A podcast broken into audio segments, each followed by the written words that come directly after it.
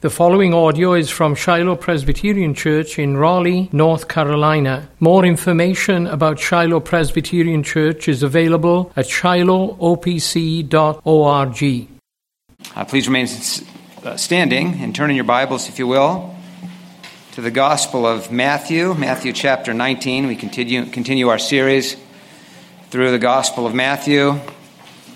This morning we'll be considering verses one through twelve, page eight twenty-four, if you're using the Pew Bible. Matthew chapter nineteen and verses one through twelve. I invite you to pay careful attention to this. Worship the Lord as you do. This is His Word, the Word of God. Matthew chapter nineteen, beginning in verse one. Now, when Jesus had finished these sayings, He went away from Galilee and entered the region of Judea beyond the Jordan, and large crowds followed Him, and He healed them there. And Pharisees came up to Him and tested Him by asking, "Is it lawful to divorce one's wife for any cause?" He answered, "Have you not read that He who created them from the beginning made them male and female, and said, 'Therefore a man shall leave his father and his mother and hold fast to his wife, and the two shall become one flesh.' So they are no longer two, but one flesh. What therefore God has joined together, let not man separate." They said to Him, "Why then did Moses command one to give a, a certificate of divorce and to send her away?" He said to them, "Because of your hardness of heart, Moses allowed you to divorce your wives. But from the beginning it was not so. And I say to you, whoever divorces his wife, except for sexual immorality, and marries another, commits adultery." The disciples said to Him, "If such is the case of a man with his wife, it is better not to marry." But He said to them, "Not everyone can receive this saying, but only those to whom it is given. For there are eunuchs who have been so from birth, and there are eunuchs who have been made eunuchs by men, and there are eunuchs who have been made eunuchs, who have made themselves eunuchs for the sake of the kingdom of heaven. Let the one who is able to receive this, receive it." Amen. Thus far the reading of God's word. Let's pray together again.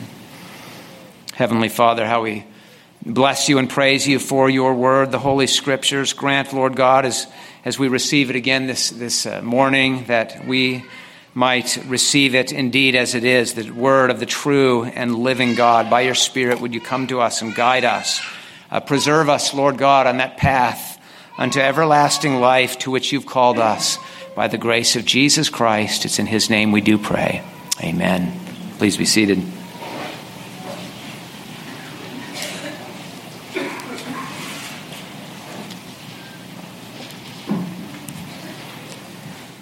Well, folks, we are uh, we're almost two weeks into it. It's it's June eleventh. That means it's day eleven of L G B T Q plus Pride Month, right? We have we're uh, in the middle of a month of parades, protests, drag performances, and so forth. We're in the middle of a month in which our the, the society is thrusting upon us a radical call. A radical call not only to accept, but, well, to take pride in, to celebrate the rejection of all traditional morality. We're being told that, that our attitude, our thinking, even our conduct regarding marriage, the family, sexuality, even gender itself, it all needs to change. This is part of an ongoing call for revolution. Well, brothers and sisters, while Jesus was on His way to Jerusalem, he was he too was calling for something of a, a revolution, albeit in the, the total opposite direction, ethically speaking. Jesus was calling for movement, not away from God, not in rebellion against God. He was calling for radical, radical devotion to the Lord in view of His kingdom. So this section, in, in this section of Matthew's Gospel, as one writer, R T France, puts it, they, Christ's disciples, are confronted by increasingly unsettling challenges to their conventional attitudes and values, especially as these relate to family and social life. He suggests that's really what's going on in this entire section, nineteen three until chapter twenty, verse twenty-eight. I'm also going to speak to the, the, the purpose of the two verses of our text this morning. But the words of my sermon title are the, the same as the, the heading of France's very helpful commentary section on verses three through twelve. And he suggests that what we were seeing is the revolutionary values of the kingdom of heaven. And that involves what he calls the, the re-education of those who belong to the kingdom. That's us, the disciples of the kingdom. And that's what we see in our text today as Jesus addresses particularly such matters as marriage, divorce, and celibacy. Our message this morning is this. We see Christ's radical kingdom call with respect to marriage, divorce, and celibacy. Some of the content in our passage this morning is very similar to what we saw back in chapter five, the Sermon on the Mount, five thirty-one and thirty-two. nineteen nine is almost exactly the same as five thirty-two. I'm not going to repeat in every detail, but I will uh, find we'll find it helpful to remind ourselves of and build on upon what Pastor Holst showed us in that sermon then, the Christian marriage and divorce. As we look at our text, I do want us to note three things about the radical kingdom call of Christ with respect to these things. And, and these points are going to overlap this morning, but as we unpack this. But we will see that it is a call for complete reorientation. And it's, secondly, it's a call for a change of heart. And then thirdly, that it is a call for contentment and sacrifice. So that's what's before us. Consider first, then, its call for complete reorientation. The radical call upon those who would receive the kingdom is a call unto radical and complete reorientation. Now, on this point, we can point out about verses one and two that they are kind of a separate section. I didn't want to preach an entire sermon on those first two verses, but they do reflect such an important theme which is running throughout this entire narrative. This is the fourth time Matthew writes essentially the same words we see in verse one there. And when Jesus had finished these sayings, he went away, or sometimes it's he departed, that kind of language. We see that same formula in chapter seven, chapter eleven, chapter thirteen. And so again and again, Matthew's reminding us, or, or he narrates how Jesus, he teaches, he, he speaks these sayings, and then he goes away. And it's not just that he's going off, running away just anywhere. No, he's on a journey. He's going to, to a specific place. He continues his journey. Remember that Jesus is on his journey to the cross. So we're, we're entering this morning, we're entering the final phase of the journey. We are, as verse one tells us, we're, we're leaving Galilee behind. We are entering the region of Judea beyond the Jordan. We're approaching Jerusalem. His death is imminent. And as we've seen, of course, he's been teaching his disciples that this is about not only his death. He said, anyone who would follow me, come after me, let him take up his cross as well. This is about their death, the death of his disciples. I'm going to die. You be ready to die. How fitting then that, that even on the journey, he's in a sense calling them to put to death their thinking with radical reorientation in the context in which he does so here. The Pharisees come to Jesus and they test him with that question of verse three. Is it lawful to divorce one's wife for any cause? Recall how we, we learned that there were there are different there were different uh, Jewish schools of thought regarding how to interpret Deuteronomy chapter twenty-four, verse one, and Moses' words about a husband who would who finds some indecency in his wife such that she no longer uh, finds favor in his eyes. What constituted indecency? The Shammai school argued that divorce was permissible, but only when there was a very serious transgression. The Hillel school was much more lenient. To them, even burning your husband's bread, well, that was that was grounds for divorce. This was a hot topic. No matter how Jesus answered the question, he was bound to make enemies for himself. And the danger was, was not only hostility from the Jewish teachers, but even from Herod the king. Remember what it was that got John the Baptist killed. It was when he spoke out against Herod's unlawful marriage. Maybe that was the goal of these, these Pharisees here in, in testing Jesus. Get him trouble with, with the people and or especially even with Herod the king. Well, Jesus was, was not afraid to speak the truth here. He was not trying to win a popularity contest, and obviously he would not shrink away from his call unto death. He was not afraid of losing his life. But talk about re-education, reoriented the thinking. Rabbi Shammai may have been closer to the truth than Hillel, but Jesus did not side with either school. I think in a sense he was saying, basically, you're all wrong here. Friends, just think about those words in verse four. We've heard similar similar words to this, where he says, have you not read? Have you not read? What an insult to those who, who fancied themselves experts in, in, in the law and those who were keeping it jot and tittle. Pastor Hull showed us how they, they were wrongly focusing on the, the mechanism of divorce, giving a certificate, rather than the ground of divorce, when divorce is permissible. It's kind of like as, as long as you give that certificate, you can divorce for just about anything at all. He showed us how they, they perverted God's law and they'd set up their own commandments such that it had been, become really an, uh, an abusive, male-dominated society where, where women were oppressed under the abuse of authority, the rule of men who would divorce them for any reason at all. Well, here we see that, that even in, insofar as they did focus on the question of the ground of divorce, Jesus really reorients them in the way of saying, you're starting out in the wrong place.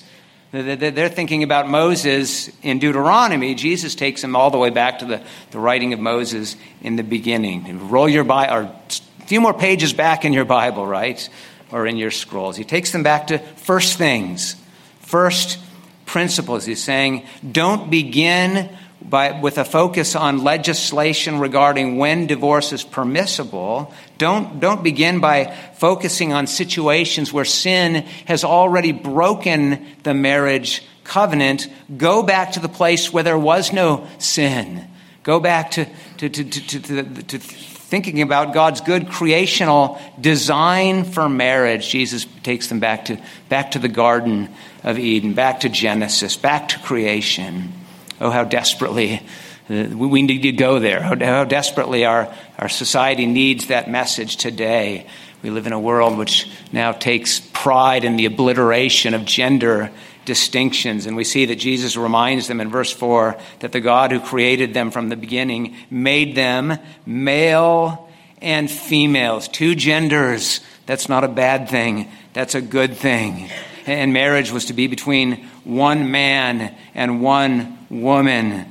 In verse five, Jesus cites Genesis two twenty-four. Therefore, a man shall leave his father and his mother and hold fast to his wife, and the two shall become one flesh. So he reminds them of who ought to marry, a man and a woman. But he also speaks significantly to how long marriage ought to last. That God created marriage to be an indissoluble union, an institution, whereas verse six, verse six says, the two become one flesh, never to be torn apart. Jesus says at the end of the verse, that what therefore God has joined together, let not man separate. Two individuals. Of course, they remain separate individuals, but what a powerful metaphor we have for depicting for how the two are permanently joined together. It's like they're glued together, welded together. We ought to be greatly concerned about the blurring of gender distinctions and gender roles in our society today, but we ought to be equally burdened by the widespread assumption that no one can actually expect marriage to last for life. The teaching of Jesus, of course, is just, just worlds apart from that of our, our modern society. But amazingly, it was quite foreign to the Jew- Jewish world in which he lived. Some have suggested that, that in Jesus' day, for Jewish men, again, women were oppressed. This was only true for men. For men, it was even easier to get a divorce than it is for us today in our modern secular society, even with our low view of marriage today. That should shock us.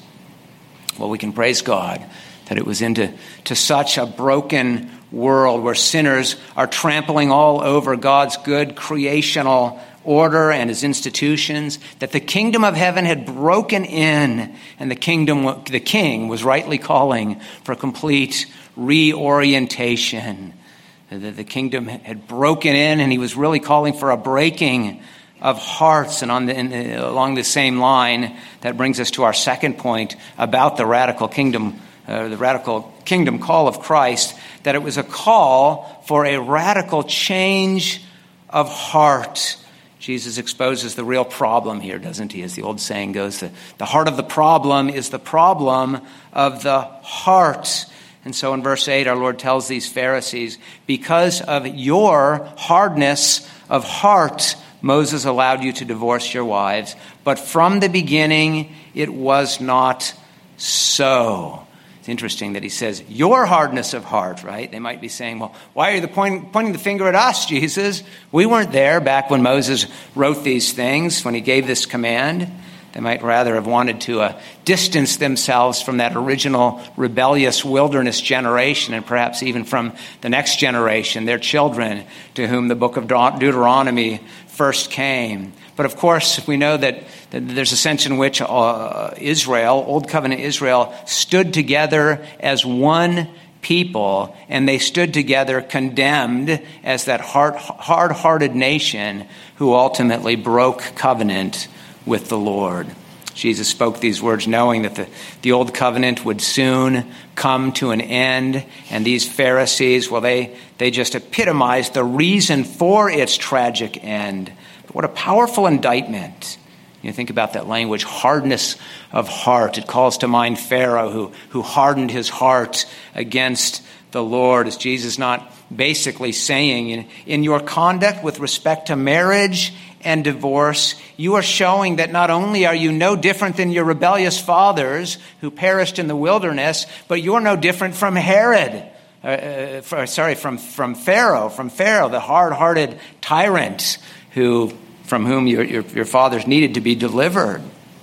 We, you know, the truth this morning is, is, is that divorce indeed came because of hardness of heart. Well, ultimately, that, that speaks to, to Israel's history, right? Israel played the harlot. Israel was the unfaithful bride. Israel committed spiritual adultery, which led them to the place where at last the Lord handed them a, a gift certi- a, a, a certificate of divorce and sent her, sent them away.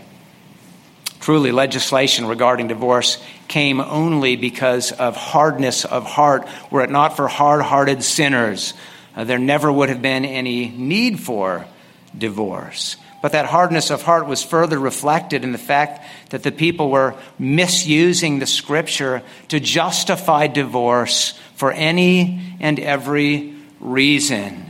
In some ways, I, I suppose what they were doing is, is kind of akin to what you and I sometimes do, at least I do it. You can judge for yourselves whether you do this as well. I think sometimes we decide, here's what I really want to do. Here's what I'm going to do. So I'm going to go to the scriptures, and I'm going to find that what I'm doing must be justifiable, justifiable from the Word of God. I'll find the scripture that, that, that condones what I want to do. We find our proof text, proof text to, to justify our conduct. Even the Shammai school, even though they were less lenient about when divorce was was allowable, even for them, that they were the way in which they were approaching divorce is that they were misusing the scriptures by using divorce as a means of breaking, unlawfully breaking the marriage covenant. And by, by contrast, what Jesus was saying you ought to be doing, what Jesus was advocating, was divorce of a me, as a means of formally recognizing when the marriage covenant truly already had been broken by the offending party. And, and note this. We see this, all, saw this also in the Sermon on the Mount, but, but Jesus did so, Jesus taught this, not only by properly interpreting Moses, he certainly did do that, but more than that, he really was rightly asserting his own immediate divine authority. Don't miss that in verse nine. And I say to you, you know, as true true God, the God-man, the Messiah, his words were every bit as authoritative when he spoke them on earth as they were when he spoke the law, as they were when he spoke even back at creation. And he says, and I say to you, whoever divorces his wife except for sexual immorality and marries another commits adultery. Note that. But by divorcing without without proper grounds, such as adultery, and then remarrying, they were actually committing the sin of adultery by remarrying. This is one of the texts which, which help us understand the biblical teaching and our confessional teaching on the true grounds for divorce being adultery and desertion, First Corinthians chapter seven. Now, it's not always completely easy to know what exactly fits into those two categories. And we know that there is a place, it's not the starting place, but there is a place for asking the question, has the marriage covenant been broken here? Is divorce permissible? We obviously aren't going to go back into all of the uh, the, the, the arguments like Pastor Holt show, uh, Holt showed us last time and get into every, all that's involved in answering that, that question in every instance. But to our point here, these Pharisees, they were they were so far off in their efforts to address that question. Even the question itself was ill-motivated. It was mixed together with their, their murderous hatred of Jesus himself. And it so powerfully reveals Israel's sin, and it so powerfully reveals our sin, what we are by nature. Is Israel and her sin is a picture of what you and I are by nature. Without Christ, our hearts were hard, every bit as hard as those who march in the Pride Month parades, hardened hearts. We needed a change of heart, and we needed not just a new uh, a change of heart, we needed a new heart, that new heart which comes by the grace of the Messiah. The beauty of the gospel this morning is that into this world where, where hard-hearted sinners Uh, march in rebellion against the God who created us, male and female. We, we we trample all over his sacred institution of marriage. Into this world, the Savior came. We might say that, that Jesus himself marched. He was marching in perfect obedience. He was marching not in rebellion against God, but in perfect submission to his will. And he progressed resolutely all the way to the cross where he died. He bled and died for sinners like you and me. Friends, this is good news. This is good news for sinners. This is good news no matter how great your sin, even if maybe you've gone through the terrible pain of a divorce, and maybe you were the one primarily responsible for causing all of the terrible pain. What good news this morning that there is grace and that there is forgiveness in Jesus Christ. And by the way, lest we misunderstand and, and misapply our Lord's words here, I would remind us of how we should understand a situation where there has been a history, where there's there's been an unlawful divorce which has led to the sin of adultery by means of, of entrance into another marriage. It's good for us to acknowledge our past sins. But, but, but this does not mean that we should sort of conceive of every present relationship as, as potentially now being the uh, relationship or uh, being in a state of ongoing adultery and not true marriage. That's not what Jesus says. Note those words he uses in verse nine, and marries another. Those word and marries another implies that the second marriage, though it begins with adultery, it is still a marriage. All that to say is we, we can't in every instance go back and, and change the past. What we can do is we can press on today in our current circumstances, press on in the grace of Christ. And oh, what marvelous grace that is. Grace for sinners. Grace that frees us from living with guilt from the sins of the past. Even if you went through a divorce and you were one hundred percent the guilter, guilty party, Jesus was going, Jesus went to the cross so that you could be one hundred percent forgiven. And if you are trusting in him, indeed you have been forgiven all of your sins, washed away by his blood. And he's made you to be an heir of a kingdom where there's no guilt, and a kingdom where there's no hardness of heart, a kingdom, a world where the hearts of men and women, all of God's children, will be hearts of perfect love, love for God, love for one another. What a world, what a kingdom. And, and those who are the heirs of that kingdom understand then the radical call to forsake this world, its values, and its principles for its sake, for his sake, the sake of the king. That brings us to our last point this morning about this call, that it is a, a call for contentment and sacrifice. A radical kingdom call for radical contentment and sacrifice as those who belong to this kingdom. Brothers and sisters, what would you do this morning for the sake of this kingdom? Would you be content to live your entire life as a eunuch? Would you be willing for the sake of this kingdom to make that great sacrifice? I really think that that's a question which confronts every one of us by the last section of our text this morning. We see in verse ten that the disciples' response to Jesus, a teaching on, on, on marriage and divorce, is, is kind of like making a joke. It's like they joke and say, wow, it'd be, be never better never to marry. Better never to, to be married than to be bound to some wife with no possibility of escape. You, you know, to understand the, the humor behind a comment like this, we need to understand that in Jewish society for men, celibacy was really not considered much of a valid option. The widespread assumption was that every every man saw marriage as a given, really an obligation.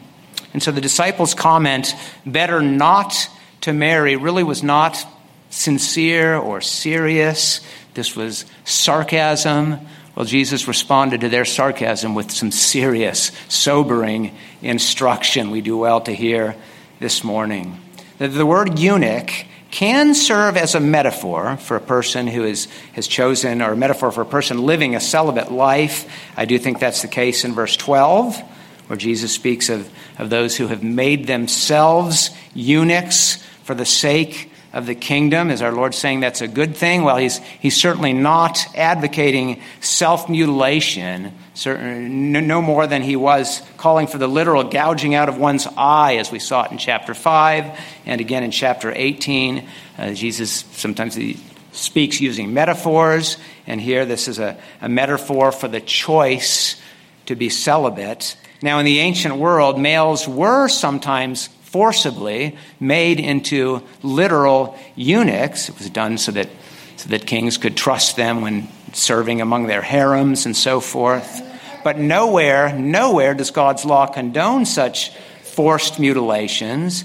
Biblically, of course, we would see this as a horrific evil, just as we, we would see these so-called gender affirmation surgeries which are taking place today. But this was a reality in the days of Christ. And so backing up a bit in that same verse, verse twelve, Jesus spoke of those who have been made eunuchs by men. And before that, he spoke of eunuchs who have been so from birth. That speaks to, to those who are born with some sort of physical defect, such that they are unable to engage in marital relations, unable to reproduce. Of course, all three categories of eunuchs, whether by birth, whether by force, or whether by choice, all wonderfully, by the grace of God, they were welcomed into the kingdom of Christ. We think about the, the Ethiopian eunuch in Acts chapter eight. But in teaching about the kingdom here, Jesus really, really was focusing on that voluntary choice of celibacy, making oneself a eunuch, as it were, choosing celibacy for the sake of of the kingdom. And again, I think the underlying question here is this: is the kingdom really worth that kind of sacrifice? You see, the, the, the disciples, they've kind of expressed doubt about the value of the kingdom, doubt about whether the kingdom is really worth even persevering in a troubled marriage. Is it really worth remaining with the wife of your youth, difficulties notwithstanding?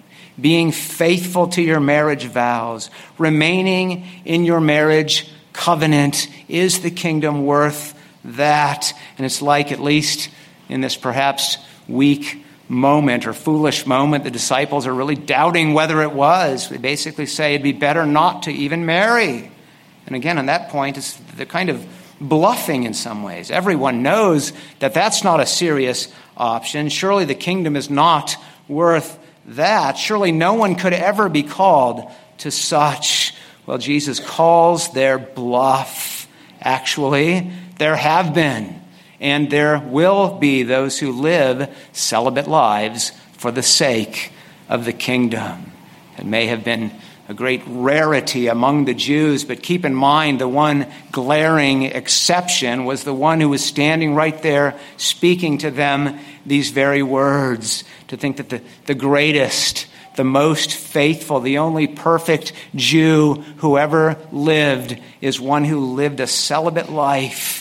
He made that sacrifice for the sake of the kingdom. It was part of his perfect sacrificial obedience. He made that sacrifice for us, that we might be his kingdom people.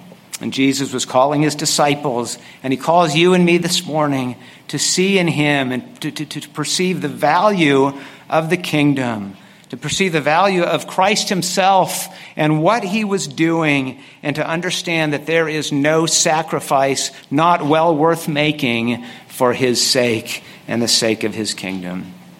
This was part, part of the radical kingdom call of Christ. Reorients our thinking, changes our hearts. He gives us those new hearts, hearts upon which by his Spirit he writes the kingdom commandments, and he enables us, yes, for those who are married, husbands and wives, he enables us to persevere in our marriages, not only with contentment, but with Christ's self-sacrificial love.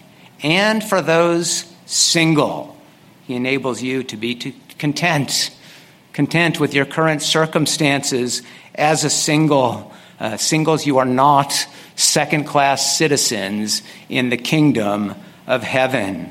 Perhaps some of us view our singles that way. If we see them that way, we need to reorient our thinking this morning. It's contrary to the teaching of our Lord. Indeed, there are those who choose to remain single for the sake of the kingdom. That's what Jesus did. I think our text is speaking to those who are called to follow Christ in that particular way, as most interpret verse eleven, and I agree with this. The saying there refers specifically to those who, who choose not to marry. And the disciples spoke the words sarcastically, better not to marry. But Jesus took, took those very words and he spoke truth. Jesus says in verse eleven, not everyone can receive this saying, but only those to whom it is given. And then, then, then the end of verse twelve, let the one who is able to receive this, receive it.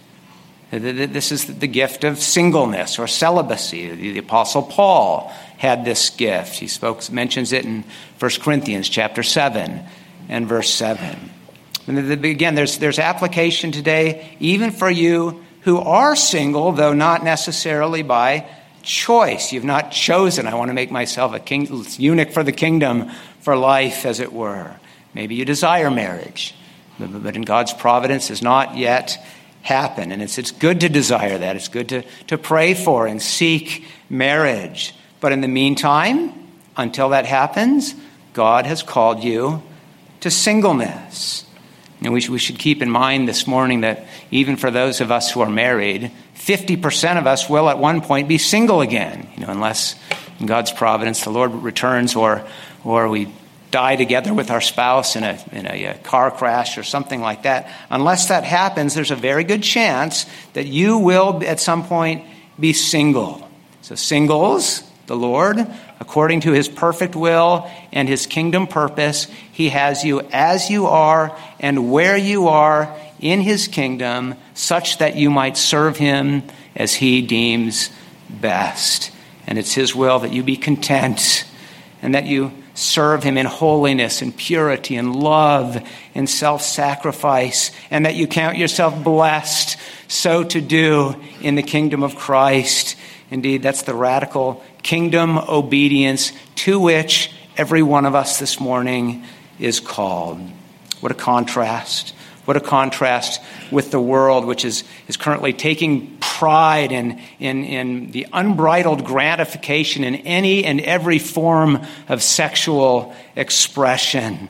Brothers and sisters, let Pride Month, month be a month in which we're well reminded of how blessed we are to belong to Christ. Our hearts ought to be broken with compassion to a, a world that's so lost in terrible sin. Think about what Christ has done for us. Jesus not only has taken us back to the purity and the, the holiness of the Garden of Eden, as wonderful as that was, Jesus has taken us beyond that. He's taken us to the, the, the paradise of the redeemed, the kingdom of glory, where we will be with him forever and ever. So let us then heed the radical kingdom call, and by his grace, let us walk in radical kingdom obedience. Let's pray together. Would you help us, gracious and loving Father, so to do? Father, we pray that you would forgive us this morning for all of our hardness of heart, and grant, Lord God, yes, in our marriages, and yes, in our lives of singles, and indeed in all that we do, grant, O Lord, that we might know the kingdom, power, and the grace of Jesus Christ, the very one who dwells in our hearts by faith. Help us, Lord God, uh, to walk faithfully as he did. Help us, Lord God, as we continue on that path unto heavenly glory to which you, by our grace, by your grace, have called us. We bless you and we praise you for it. Give us grace, Lord, to walk in a manner worthy of, of such grace. We ask for this in Jesus' name. Amen.